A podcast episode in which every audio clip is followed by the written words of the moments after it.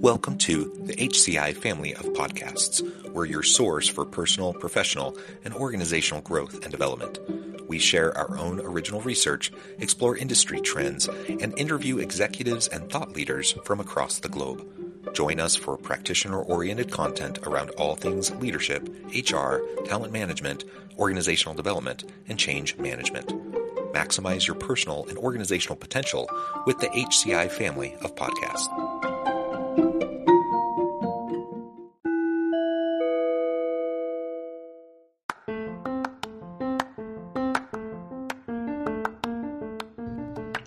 To the podcast. In this podcast episode, I talk with Cormac Russell about his book, The Connected Community Discovering the Health, Wealth, and Power of Neighborhoods.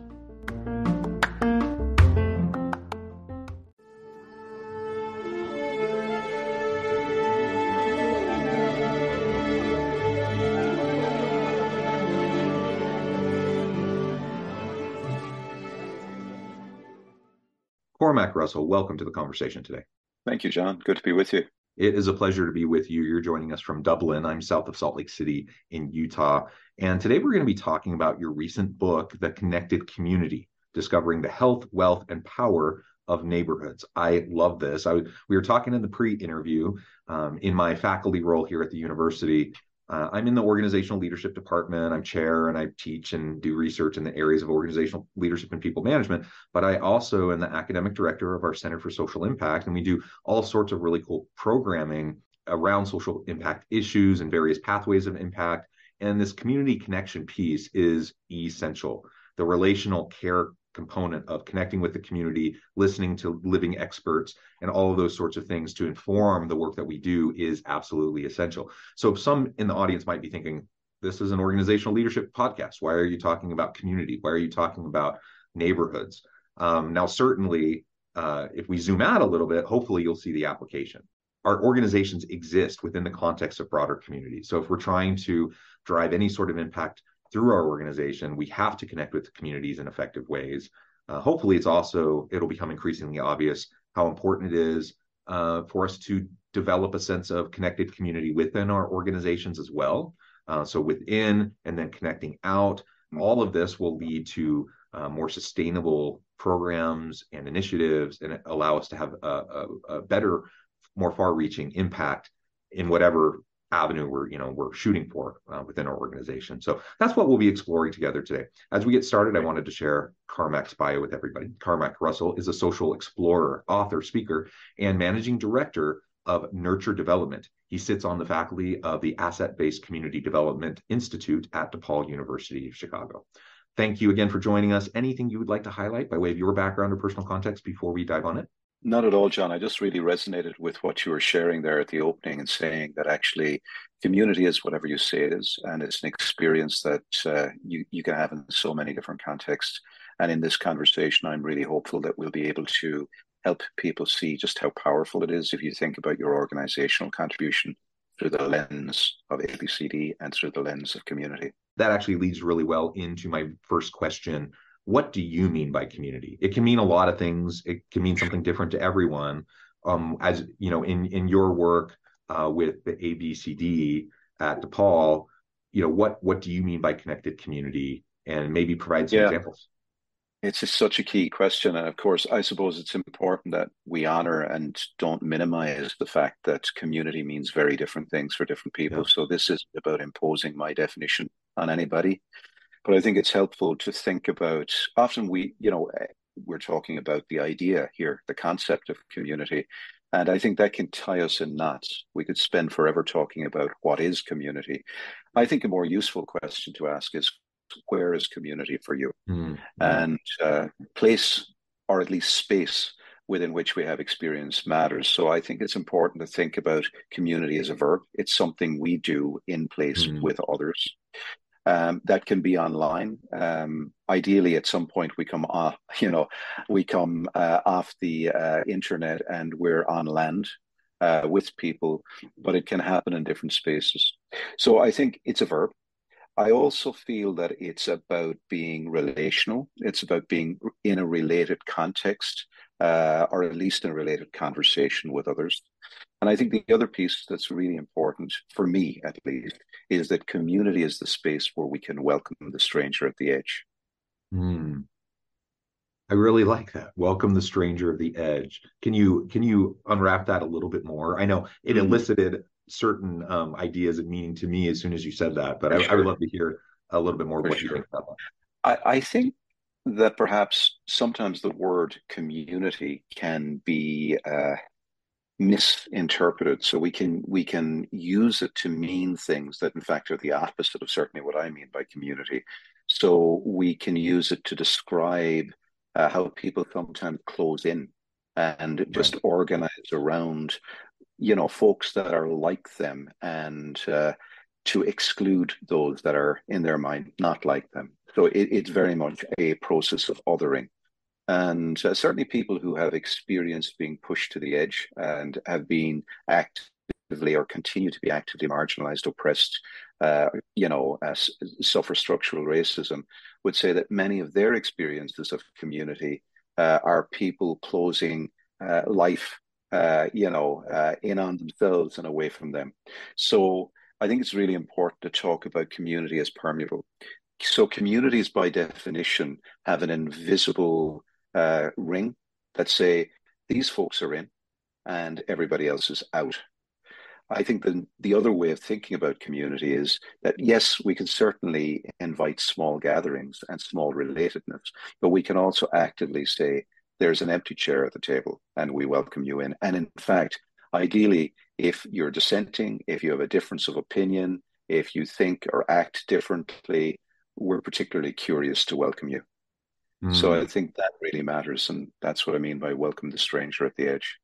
Yeah, I love it, and that's that's really the crux of what an inclusive community is all about, right? If you if you develop right. a community, whether it's a neighborhood or an organization, uh, whatever the con- specific context you're just, you're talking about, if you create a welcoming community uh, that's inclusive in that way, where there's a true sense of belonging, you know, the, community. One of the nice things about community is there there is a sharedness that happens within communities and people know how to relate to each other um, and there's shared meaning all those sorts of things but to your point like you don't if you if you close it in and you box it in too much and you make it too rigid um, you're you're you're keeping all of the people who don't strictly you know conform to you know a prescribed set of norms and values you you're you're uh, you're really artificially limiting the the scope and scale of that community.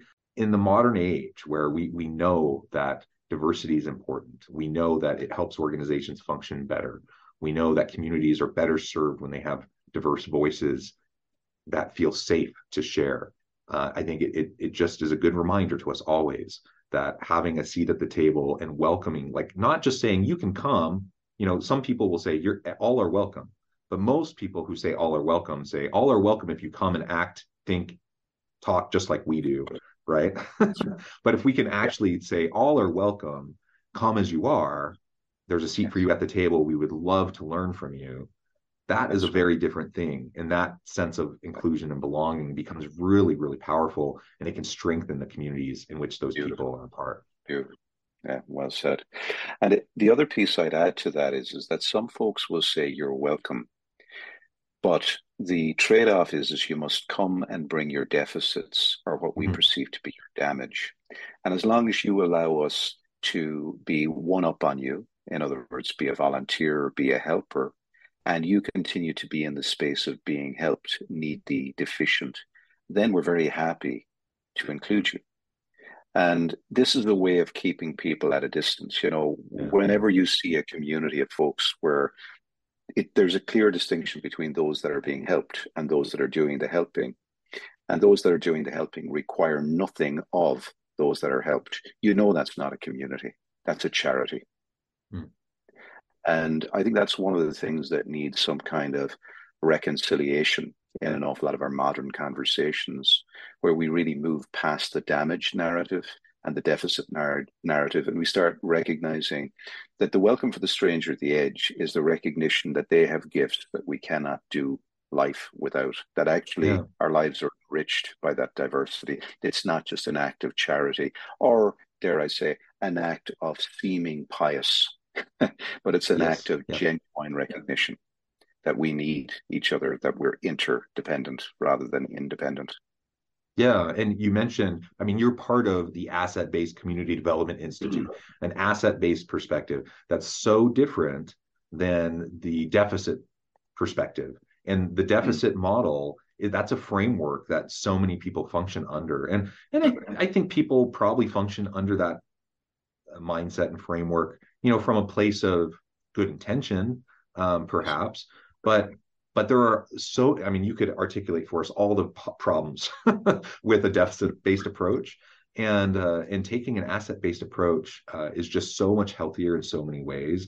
And and you mentioned something about really it's it's it's bringing everyone in and and and inviting the stranger from the edge in that that leads to and that can add to this idea of us developing the good life. Can you talk more about that? What does the good life mean to you uh, now, obviously, everyone probably has different goals, they have different aspirations, different values. So, the particulars of the quote unquote good life is probably as unique as every individual on this planet.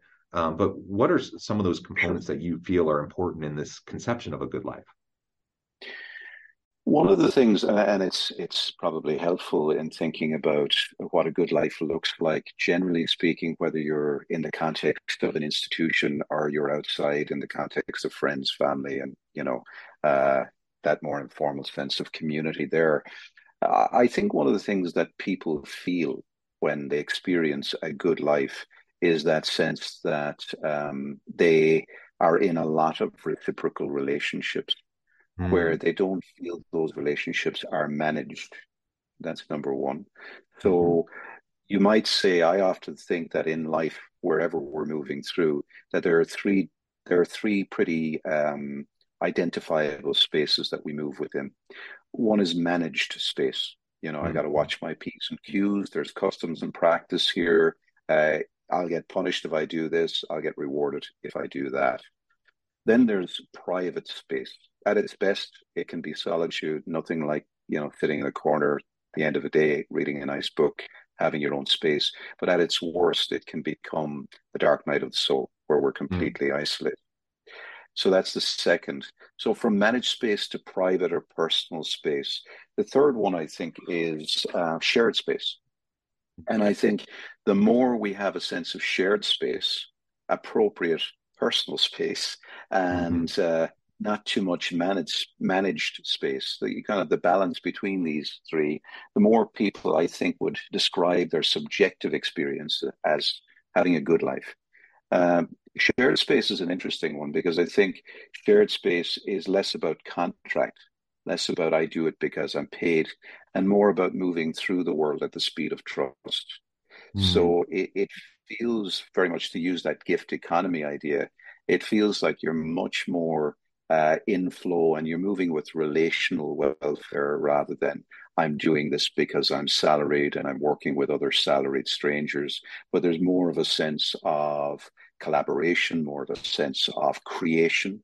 And it's less about accountability and more about choosing to be accountable to something that is a shared purpose that's bigger than my self interest. Doesn't mean self interest is a bad thing, but it, you know we're working towards uh, a greater purpose than my narcissistic intent or yours.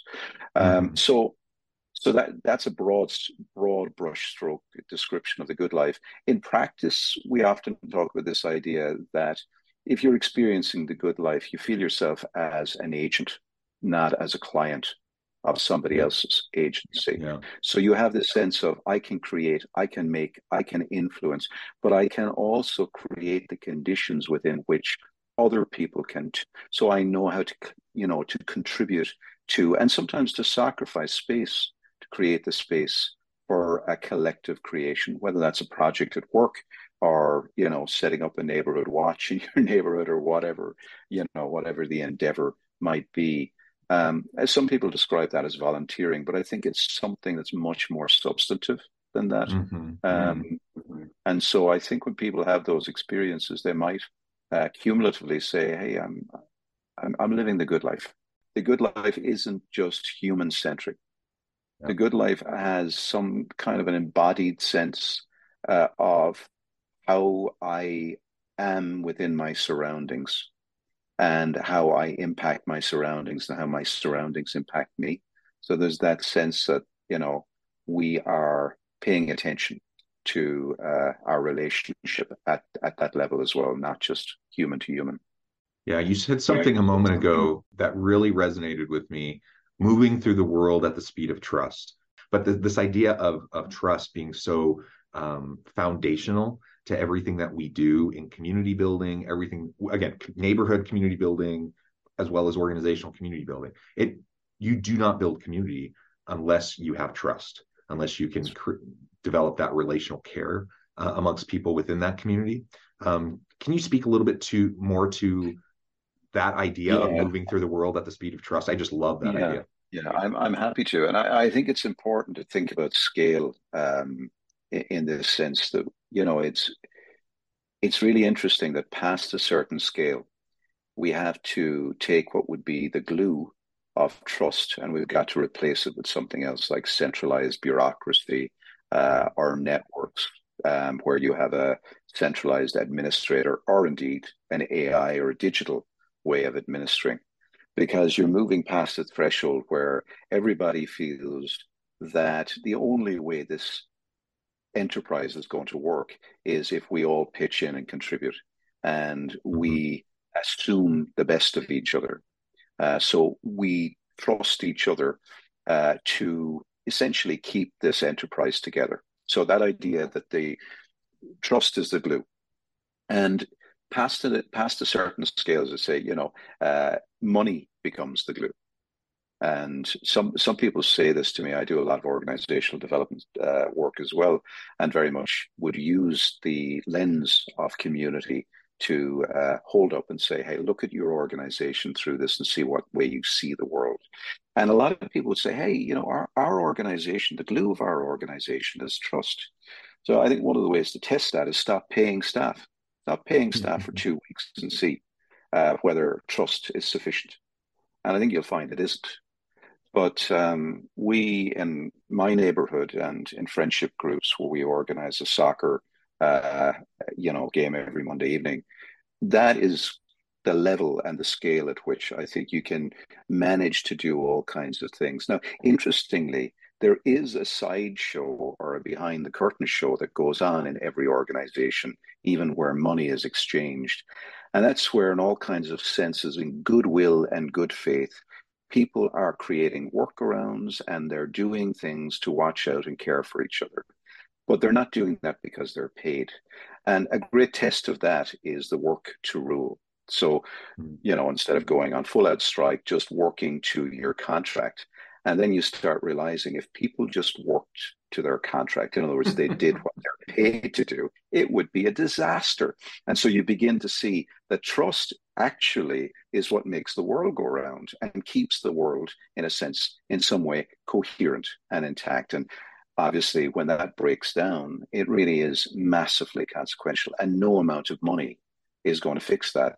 That that's one of the things that's really interesting, I think, about uh, the organizational piece is that so often we try to fix the trust deficit with technical fixes, mm. uh, when in fact it may be we see this constantly in organizations, but in communities too, where the different parts of the organization have become factionalized into silos. See this with local governments in particular. Um, you know, where one part of the local government really just can't stand the other function down the hall. Right. right. And sometimes right. the, the best way to heal that is actually to do something that is convivial, that's congenial, that's not about you know getting Accenture or KPMG or whatever to come in and facilitate uh, a team building day, but is like let, let's go and you know do something together. So I I think that piece around building trust is really key. But there's a, a, a more serious dimension to uh, the building of trust as well. And I think that's also giving people permission to say no, to know that they're in a culture where they can dissent. And I think that really is the kind of the the, the, the final threshold question. Uh, I can get along here, I can have fun, but if I need to, and if I have to say no, will my no be received and will it be heard? If the answer is no, then ultimately you're not passing the sniff test when it comes to trust. Yeah, eh, you're describing a situation where there's no psychological safety. Um, mm-hmm. You know, so people right. have to feel safe to be able to dissent. And you also articulated very well, like there's interpersonal trust. There's also institutional trust. Uh, there's there's the mechanisms of institutions through policies, practices, and procedures that can either further develop you know that in, institutional trust or erode it. And and the interplay between those interpersonal and inter, uh, institutional trust factors it, it, it, can be complicated and it's very very important to consider. Um, now i note the time. I'm going to have to let you go here in a few minutes. It's almost your weekend uh, and i know you have plans with your family. Uh, maybe as we close i just want to give you a chance to share with the audience maybe a couple practical tips that they can uh, use as they go out to start creating more meaningful and connected community? Yeah. So uh, there's a couple of things. I think one is we often hear in modern life bring bring your whole self to work. So my first tip is don't buy that. You're mm-hmm. actually quite entitled to hold some stuff back for your family, for your friends, and for your community outside of work.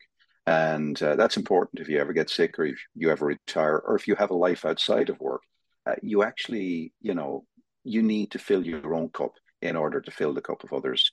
So that's a key piece. If if you're moving through your neighborhood and your community, uh, particularly outside of work, and you're finding that you're doing that almost like a tourist on a bus with the curtains closed, then maybe there there's parts of the good life that you're not experiencing. So some of this keep some gas in the tank for your own community because in all kinds of ways, this is the second point, there are all kinds of invisible kickbacks or paybacks or rewards um, or just experiences of joy that you can discover in your local community of place or of affinity that's really hard to discover within the limits of a managed space like a contractual relationship in an institution.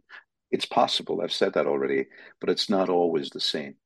So I think that's the second tip is to recognize that part of the possibility here is to make visible what's often invisible. So the third piece is that modern life places a value on the marketplace, on what yeah. you can produce to the marketplace and what you can consume from the marketplace. So my third tip really is to recognize we are not primarily uh, consumers of the marketplace or producers in the marketplace, that actually life is much more expensive. And I think when we hmm. think about ourselves as citizens in local places, in biospheres, uh, and in relation to our neighbors, as well as obviously in the workplace, then I think we open a scope of possibility out, which is incredibly exciting and very rewarding. Uh, helps us get towards the good life as we were talking about earlier on, John. Yeah, well said. Cormac, this has just been a real pleasure. As we wrap things up, I just want to give you a chance to share with the audience how they can connect with you, find out more about your work, where they can find your book, and then give us a final word on the topic for today. Great. So there's a couple of different things that folks can do to be in touch with us. Um, the both of my books, Rekindling Democracy, that professional's guide to working in citizen space, which may be of interest to people working in organizations. The blue book uh, is available at the usual uh, on the usual platforms. And the more recent book that we've been talking about today, the connected community, is really uh, an orientation guide for how you can build community of, of affinity and place in your local neighborhood or indeed your local group. So I would say both of those are available. Do check them out, and they're pretty much uh, you know, uh, good value for the investment. We also have a lot of stuff that's just free online. So you can look me up by name, Cormac uh, Russell, or you can check out my social enterprise, which is nurturedevelopment.org. Uh, that's nurturedevelopment.org. And we can put some, I guess, uh, further information in the notes. Also, more recently, we've started a podcast. Uh, myself and my co-host Sasha DeWolf uh, out at Mount Allison and uh, we're interviewing all kinds of really cool people from around the world who are living into the connected community. And we're on episode three, so check that out as well. It's called the Connected Community Podcast. Wonderful. Cormac, thank you so much. I encourage the audience to reach out, get connected, find out more about what Cormac can do for you, check out the books. And as always, I hope everyone can stay healthy and safe. That you can find meaning and purpose at work each and every day. And I hope you all have a great week.